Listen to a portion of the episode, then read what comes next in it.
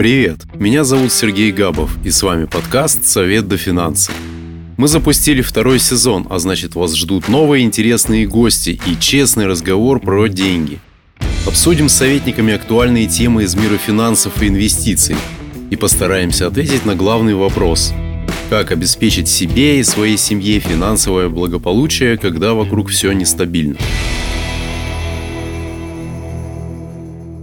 Всем привет! Как и обещали, этот эпизод пройдет в необычном формате. Я отойду от своей привычной роли ведущего, а инвестиционный советник Лилия Жандармова сегодня проведет для меня открытую консультацию и разработает личный финансовый план. Советник оценит, все ли я делаю правильно с точки зрения управления финансами и рассчитает, сколько нужно откладывать денег, чтобы мои планы осуществились. Я инвестирую уже более 10 лет, занимаюсь трейдингом, но так и не научился, как мне кажется, грамотно управлять личными финансами. Поэтому решил обратиться за помощью к профессионалу. Специалиста я подбирал на сервисе советники Винвестора. Зашел на сайт investor.expert и нажал на кнопку «Подобрать советника». Дальше ответил на 5 вопросов о себе и своем финансовом положении. Система предложила на выбор трех специалистов. Свой выбор я остановил на инвестиционном советнике Лилии Жандармовой. До прихода в инвестиционный консалтинг Лилия много лет занималась учетом корпоративных финансов на разных предприятиях. Меня подкупило, что Лилия пришла в финансы не из банковской сферы, а из бизнеса. Накопленный опыт Лилия сегодня успешно применяет в финансовом планировании и инвестициях для клиентов. Лилия, здравствуйте. Рад, что согласились провести для меня консультацию, на которой могут присутствовать и наши слушатели. Да, Сергей, здравствуйте. А я рада, что вы меня выбрали. Лилия, э, для начала расскажу нашим слушателям немного о себе и запросе, с которым я к вам пришел.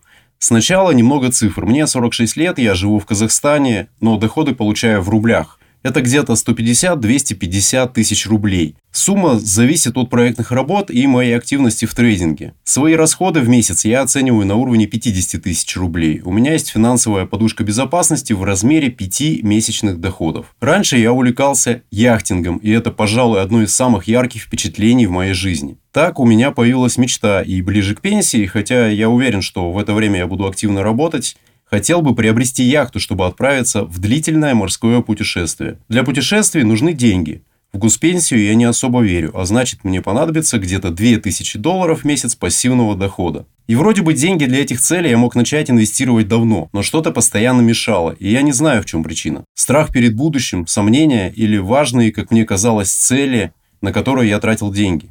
До записи подкаста я ответил на вопросы анкеты, которые получил от Лилии. Советник изучила мое финансовое положение, цели, провела диагностику и составила личный финансовый план. Их вы найдете в нашем телеграм-канале и сможете все подробно посмотреть.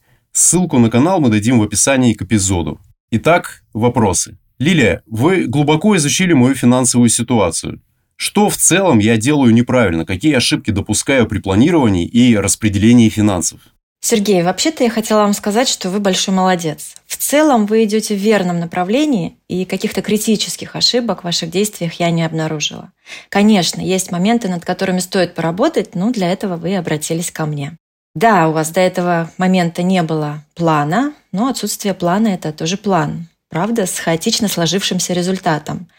И если вы понимаете, что такой результат вас не удовлетворяет, то самое время принимать другие решения – брать ситуацию под контроль. А управление, что и подразумевает контроль, да, всегда начинается с плана. А что, по-вашему, я делал правильно? Во-первых, вы очень правильно, с моей точки зрения, да, начали распределять свои денежные потоки. А, во-первых, вы тратили не все, что зарабатываете, вы контролировали этот момент, и у вас образовывались излишки. Вы совершенно правильно задались вопросом, а как эти излишки я дальше могу разместить, чтобы их защитить от инфляции. И, соответственно, с течением времени у вас появился некий актив, некий капитал, который вы начали инвестировать. И инвестиции у вас были после того, как мы с вами пообщались, я поняла, э, первая задача – это защитить от инфляции, вторая задача – приумножить. Не каждый, даже там, десятый человек об этом задумывается. Поэтому я считаю, что это большой успех.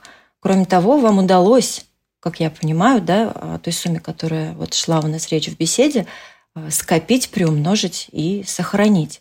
Ну, а дальше, дальше просто нужно обладать определенным инструментарием для того, чтобы двигаться к своим целям. Но главной э, цели я, пожалуй, не достиг. То есть, это не, мое неумение э, достигать долгосрочных финансовых целей. В этом мне поможет финансовый план, да? Я правильно понимаю? Хорошо, Сергей, а давайте тогда с другой стороны подойдем. А вы задавались этой целью ранее?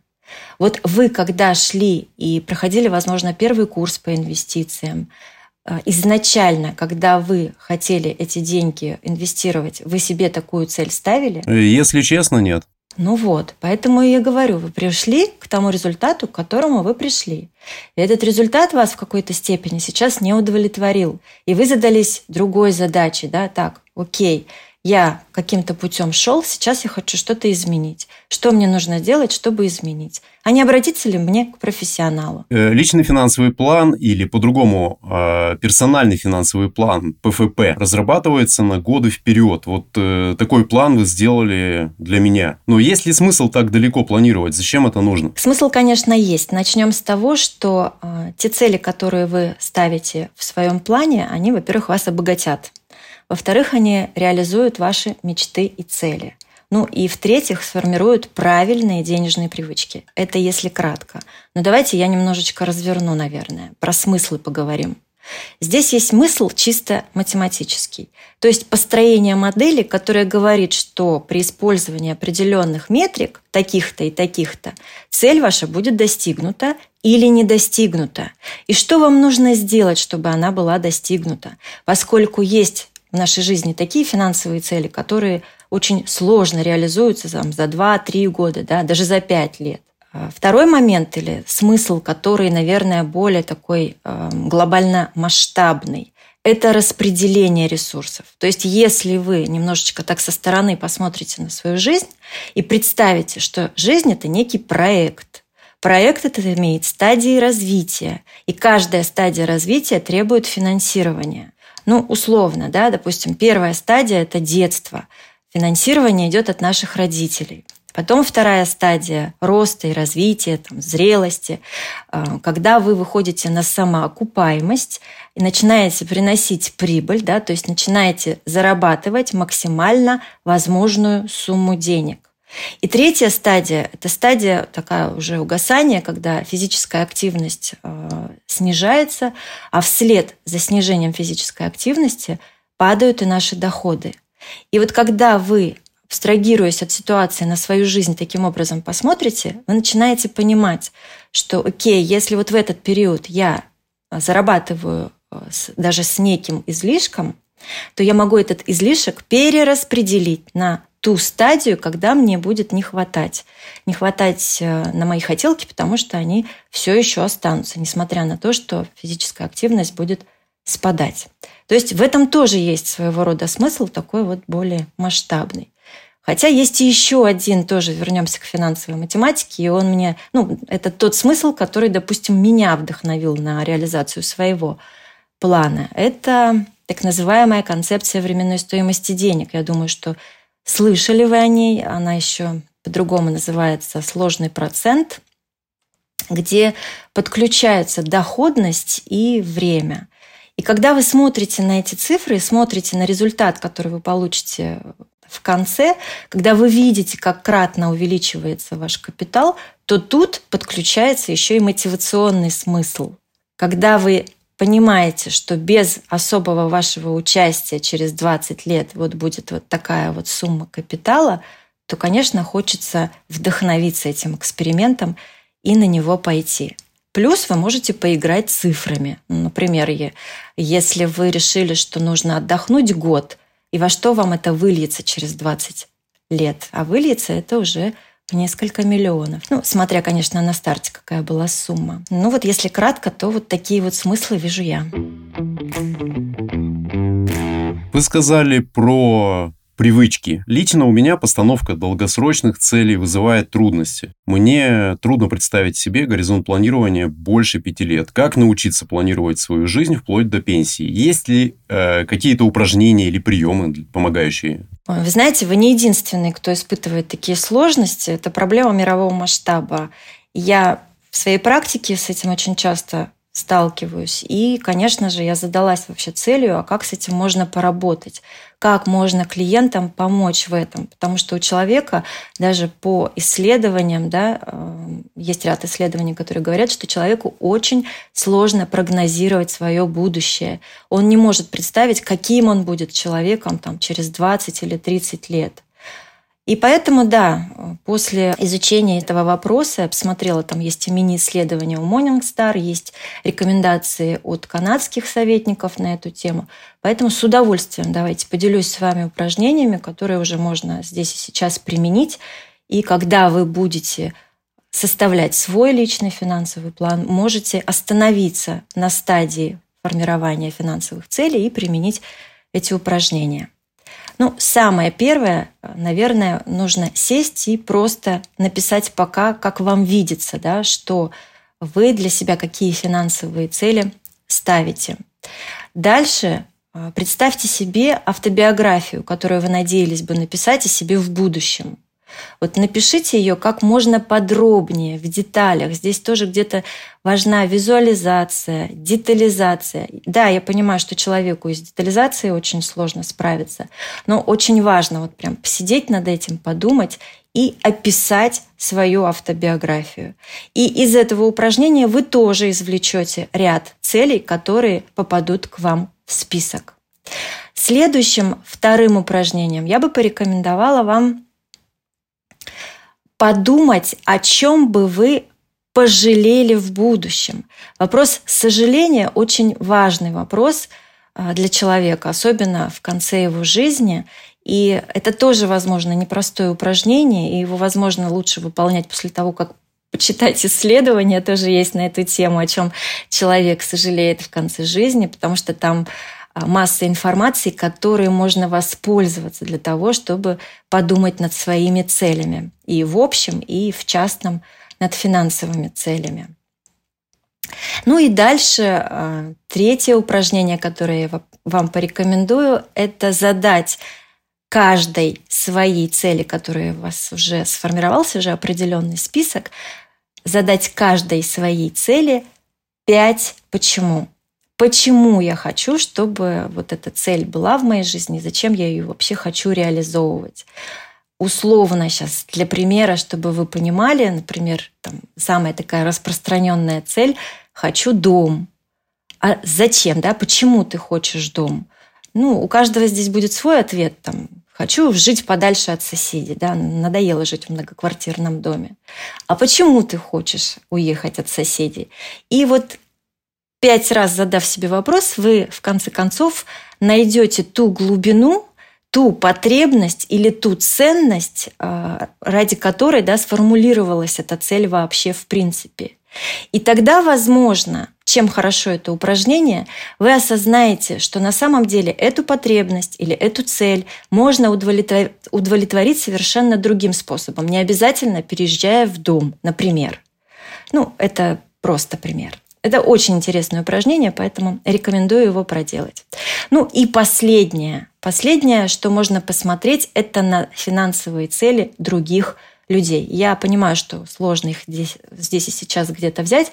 Ну, канадские э, коллеги поделились этим списком, они проделали свое мини-исследование, поделились этим списком, поэтому для своих клиентов я тоже даю такой список, чтобы э, посмотреть, расширить кругозор, да, посмотреть на опыт других людей.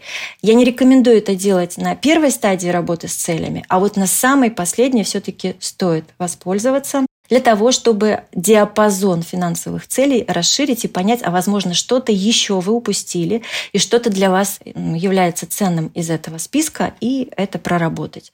Ну, а потом уже переходить к приоритизации, к ранжированию. Да, это очень интересно, попробую, даже необычно местами было. Спасибо. Лилия, расскажите, на какие вопросы должен ответить э, клиент, чтобы советник мог э, составить для него финансовый план? Как вообще строится работа по составлению этого плана? Для составления финансового плана самым сложным этапом является постановка целей клиентам, как мы это уже выяснили. И хорошо бы на этом этапе посидеть чуть подольше, чем обычно, потому что все эти цели, которые формулируются, они кладутся в основу финансового планирования, и они, поскольку это долгосрочные цели, да, получается, что вы этим целям должны быть привержены долгое время. Для того, чтобы сделать финансовый план корректным, конечно же, требуется анкетирование, как вы уже сказали, и беседа, такая доверительная, ознакомительная беседа, а, при которой ну, я, как финансовый советник, погружаюсь в вашу финансовую ситуацию. Погружение в финансовую ситуацию подразумевает, что я узнаю о ваших доходах – и вы здесь должны быть максимально открытыми, потому что это такая достаточно интимная тема. Вы мне рассказываете, ну или клиент да, рассказывает о расходах, и а, далее происходит э, разговор о возможности той суммы, да, которую вы готовы инвестировать. То есть мы рассчитываем инвестиционный ресурс, это еще называется, который вы готовы вкладывать в реализацию своей долгосрочной цели – кроме того, нам нужно будет узнать, а какая ожидаемая доходность вообще, да, там историческая, статистическая доходность, и какая требуемая доходность. Это тоже такие некие расчеты, которые мы с собой потом забираем в основу нашего финансового плана.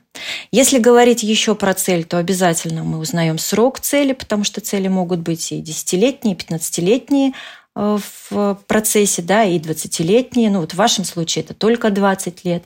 Узнаем о стоимости цели в валюте расхода, потому что доходы вы получаете в одной валюте, расходуете вы в другой валюте, а на цель, допустим, надо копить вообще в третьей валюте условно. Все это тоже на этом этапе узнается, делается расчет будущей стоимости цели, потому что это важно, иначе инфляция съест все наши накопления. Потом мы переходим к еще одной важной стадии или этапу работы, узнаем, а что у вас есть. Потому что когда мы только в начале пути, это у вас есть да, первоначальный капитал, который мы можем заложить, а у некоторых клиентов его может и не быть, они начинают с нуля, что тоже нормально. Какие есть активы? Проводим инвентаризацию. Возможно, какие-то из активов используются нерационально. Ну, например, есть однокомнатная квартира, которая по какой-то причине не сдается в аренду. Или есть забытые земельные участки, которые тоже можно продать, поскольку вы ну, не собираетесь ничего на нем строить. Или там гаражи. То есть вот такая инвентаризация позволяет найти возможности для первоначального вот такого взноса, что ли, назовем его так, чтобы потом еще было чуть легче копить. И смотрим на долги и обязательства, которые есть у человека. Потому что вот хорошо в вашем случае их нет. А если они есть, они, как правило, оттягивают часть ресурса на себя, а значит задерживают реализацию долгосрочной цели.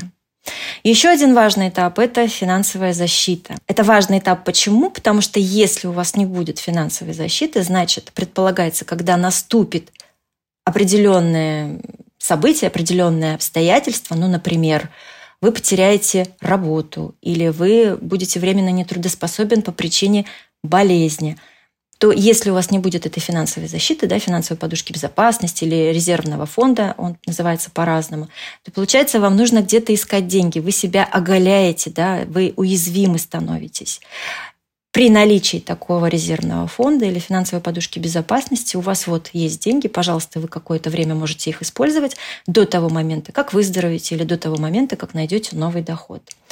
К финансовой защите точно так же относится страховой полис, брачный договор – а, по страхованию здесь тоже очень э, интересный момент. Многие игнорируют это тоже очень зря, поскольку если вдруг что-то произойдет с вашим там, недвижимым имуществом или с вашим здоровьем, откуда вы будете деньги брать? Конечно, вы будете брать их из того капитала, который уже таким непосильным трудом скопили.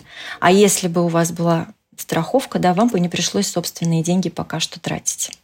Далее переходим к расчету финплана. Да, у нас есть какой-то входящий остаток, он а, возможен равен нулю. Потом мы смотрим, а какой у нас инвестиционный ресурс, вот тот самый пополняемый вклад а какая нам нужна доходность, и учитываем инфляцию, все, и делаем расчет, и выясняем, что ежемесячно, вот в вашем случае, например, Сергей, а, я посчитала несколько сценариев, при одном из них минимум вам нужно каждый месяц а, распределять на брокерский счет 2000 евро, чтобы вы вовремя пришли к цели. А максимум 2600. Но я думаю, что мы еще об этом поговорим. И вот здесь, на этом этапе, когда расчеты сделаны, важно провести стресс-тестирование. Это называется нашего финансового плана, потому что он посчитан достаточно, ну что там, да, а, только одна метрика, доходность, взята, а если э, будут происходить какие-то обстоятельства, то как будет вести себя этот план, на что мы можем рассчитывать и как мы можем предвосхитить какие-то события, неприятные, как правило, события. Проводим стресс-тестирование. Или, если есть возможность, прогоняем наш финансовый план через симулятор Монте-Карло. Ваш финансовый план я тоже прогнала, и, как выяснилось, если вы будете откладывать не 2000 евро в месяц, а 2600, то результат будет положителен в 86 случаях. Это хороший результат. И чем мне нравится симулятор Монте-Карло, что там закладывается не только доходность, но и волатильность, что немаловажно, потому что с нашим планом, с нашими инвестициями, э, с течением такого долгого количества лет может произойти все что угодно. Хотя и закладываемая доходность, которая по сути в себе уже содержит эту волатильность, но тем не менее. Ну и плюс, конечно же, налоговое э, планирование можем подключить э, в наш финансовый план, поскольку вот в вашем случае, Сергей, э, вы не резидент России – проживаете в Казахстане, гражданин Израиля, потом у вас в планах переехать в Европу, поэтому финансовый план все это тоже должен учесть. Вы сказали про важность э, финансовой защиты, про финансовую подушку безопасности. У меня она накоплена в размере пятимесячных доходов. Это хорошо или что-то здесь я сделал не так? Да, у вас есть запас на 5 месяцев, но моя рекомендация увеличить его до 6 месяцев, а лучше до 1 года. И сделать финансовую подушку безопасности мультивалютной, поскольку вам предстоит переезд. Часть держать пока что в тенге, пока вы находитесь на территории Казахстана. Остальную часть формировать в евро чтобы когда вы переехали, у вас был запас, и вам его хватило на стоимость жизни в Европе. Ну и сейчас уже надо рассчитать, а какова стоимость жизни в Европе, чтобы вам на первое время этого запаса хватило. Как правило, финансовая подушка безопасности расчехляется вот в случае временной нетрудоспособности, как я ранее уже сказала, или потери дохода. Где хранить резервный фонд это, конечно, вопрос дискуссионный. Есть мнение, что можно и на вкладе держать, и даже в гособлигациях, чтобы защитить от обесценивания. Но конкретно в вашем случае, Сергей, я бы вам рекомендовала, эм, держать свою подушку на расстоянии вытянутой руки. Пускай эта часть сбережений будет ликвидной, поскольку сейчас нормального вклада с евро да, найти очень тяжело. И там, по-моему, сейчас больше рисков, чем защиты. Ну, я знаю, брокеры некоторые дают, э, как интерактив брокер, где-то 4,5% сегодня на... по результатам года. Если вы не видите рисков размещения, а я их все-таки вижу, то вы можете рискнуть. Но вот финансовая подушка безопасности, она почему так называется, она все-таки на расстоянии вытянутой руки, и на ней не зациклены никакие риски брокера, ни инфраструктурные риски. Если вы же принимаете решение разместить на Interactive Brokers, то у вас возникает куча рисков. Я считаю, что а, для подушки не стоит так рисковать. Она должна быть вот рядом. Вернемся к расчетам. Как рассчитать размер капитала, чтобы мои цели через 20 лет э, сбылись, и капитал приносил мне 2000 евро в месяц. Да, здесь достаточно простая формула. Я думаю, что каждый ее может для себя рассчитать. Вот вам требуется 2000 евро. Умножаете на 12 месяцев и понимаете, что надо 24 тысячи евро в год.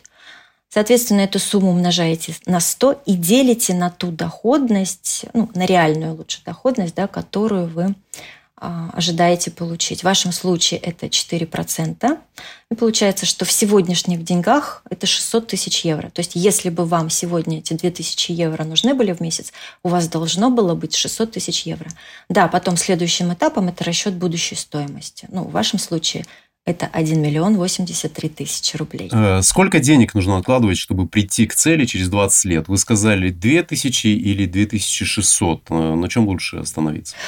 Ну, я бы в вашем случае остановилась на 2600. Ну, самый такой вот э, простой пессимистический план или, допустим, комфортный да, для вашего бюджета сейчас, потому что я брала ваши текущие доходы, текущие расходы, и они показали, что вы можете 2000 отправлять уже сейчас.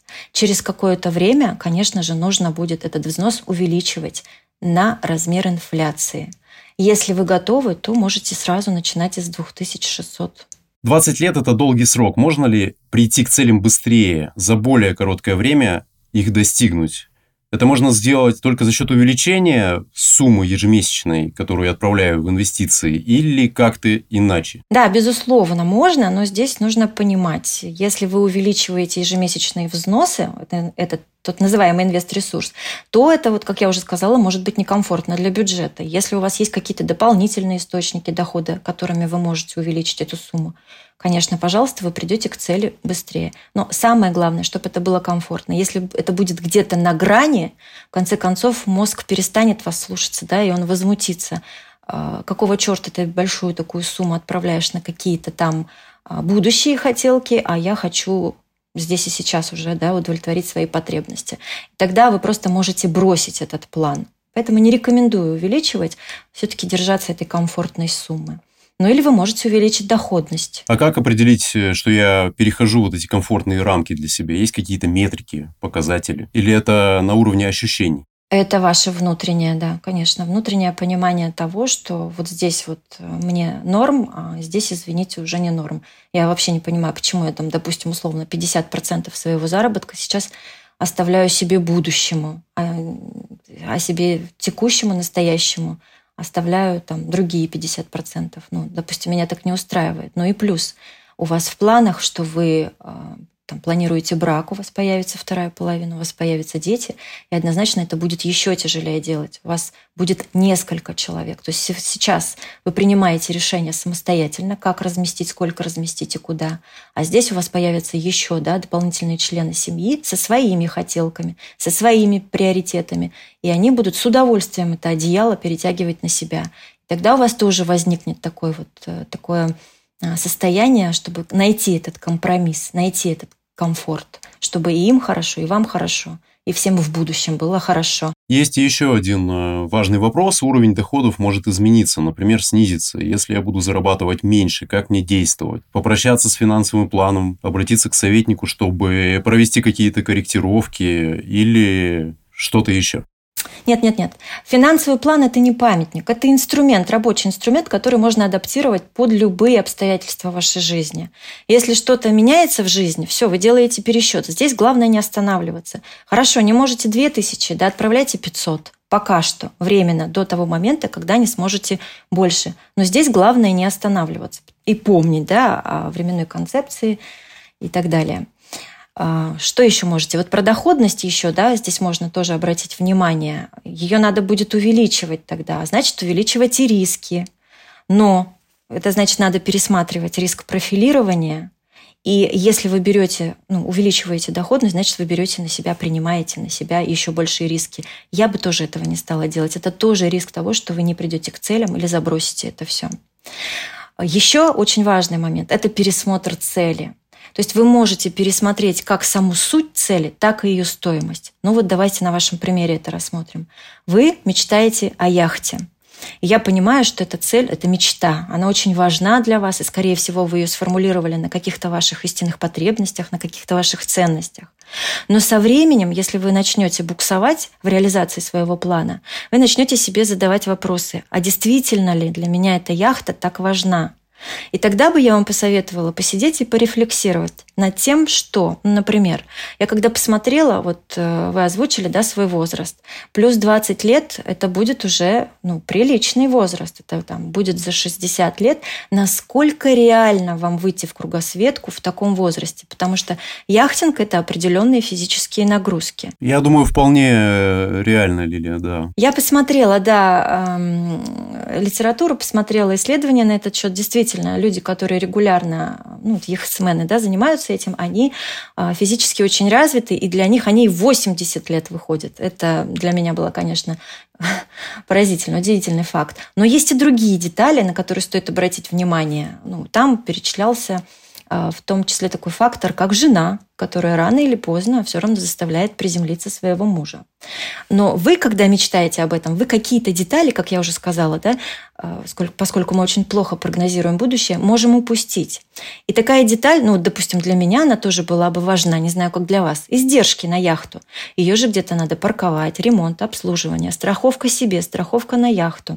И, возможно, когда вы это все посчитаете, вы начнете рассматривать альтернативные варианты, чтобы удовлетворить ту же самую самую потребность, реализовать эту ту же самую ценность, да, ну, например, взять в аренду. Все, это уже, значит, стоимость цели уменьшается. Но тогда вам надо будет заложить ее в ваши текущие расходы. Вы озвучили 2000 евро в месяц. Возможно, вам будет их не хватать, если все-таки вы эту э, цель будете реализовывать, да, и будете выходить, э, покупать яхту. И потом еще вы можете рассмотреть такой вариант, как, э, если не аренда, а купить э, яхту не новую, да, а с дисконтом, например. Тем самым вы тоже снизите стоимость цели, и накопления, соответственно, у вас тоже снизятся. Вот таким вот образом поработать. Ну и плюс работа с доходами. Их никто не отменял. Да, у вас пока снизились доходы, но вы накопили человеческий капитал, который вы можете монетизировать. Ну и должны, по идее, монетизировать, да, по-хорошему. Вот э, это вариант и работа с расходами. Спасибо, вы заставили меня задуматься.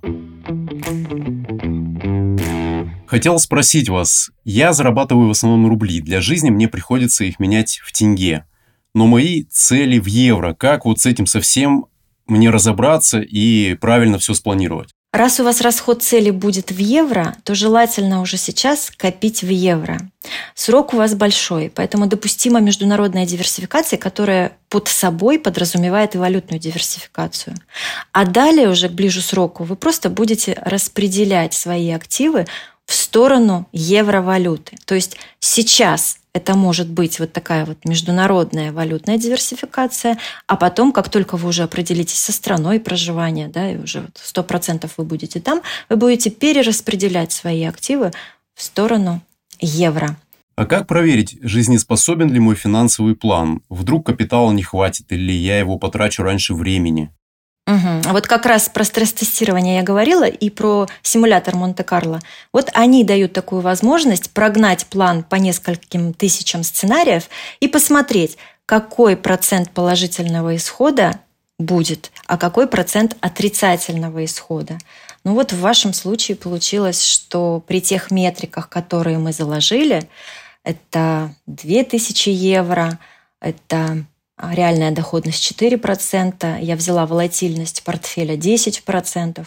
Ну, получается, что вот 86 положительных исходов у вас в вашем случае. Но Монте-Карло мне а, подсказал, что лучше все-таки воспользоваться ежемесячной суммой в 2600. Тогда ваши положительные исходы увеличиваются. Не будем посвящать много времени обсуждению моих инвестиций. На это точно нужен еще отдельный выпуск. К тому же составление портфеля отдельная услуга советника. У меня есть несколько общих вопросов к вам. Основным рынком для меня всегда являлся фондовый рынок США, но в 2022 году я закрыл все портфели. Часть из них закрыл даже в конце 2021 года, когда просадка этого рынка была довольно очевидной. Сейчас я ищу новые возможности, жду какой-то стабилизации. Правильно ли я поступил, учитывая, что зарабатывать на долгосрочные цели придется с нуля? Сергей, не возьмусь оценивать ваши прошлые решения. Если вам на тот момент так было комфортнее и вы спокойно спали, значит поступили правильно. И в этом плане, правильно или неправильно я поступаю со своими деньгами, мне нравится точка зрения автора книги «Психология денег». Что вам кажется безумием, может иметь смысл для меня и наоборот. Но я бы здесь добавила, конечно, что при этом мы должны с вами находиться на одном уровне финансовой грамотности. А, занятная книга, я ее рекомендую. Но вернемся к вашей ситуации. Выход в кэш – это тоже вариант распределения активов. Просто доходность у такого актива отрицательная, и надо об этом помнить, да, и долго в этом не сидеть, искать вариант размещения. Вот просто сейчас в вашем случае пришло время проводить ребалансировку, Вы поставили для себя вдохновляющие цели, и надо к ним прийти вовремя. А для этого требуется такое распределение активов, которое вам поможет и с доходностью, и риски учтет. Инвестиции всегда риски, и фондовый рынок США здесь тоже не исключение и может уходить в глубокие просадки. А как мне сформировать новый портфель э, более эффективный? Какая доля американских бумаг должна быть в нем? И как диверсифицироваться по странам? Каким рынкам присмотреться при горизонте инвестирования 5-10 лет? Можете дать какие-то советы? Какая доля той или иной страны должна быть в портфеле? Вопрос тоже дискуссионный. Но для стартовой точки я бы вам рекомендовала ориентироваться на мировую капитализацию. Этот способ достаточно прозрачный и простой. Но с оговоркой, конечно же, потому что если мы посмотрим на долю США в глобальном портфеле, да, если мы будем ориентироваться на эту долю, когда будем формировать глобальный портфель, э, то доля США там 60% практически. Это достаточно прилично, и не каждому инвестору это подходит.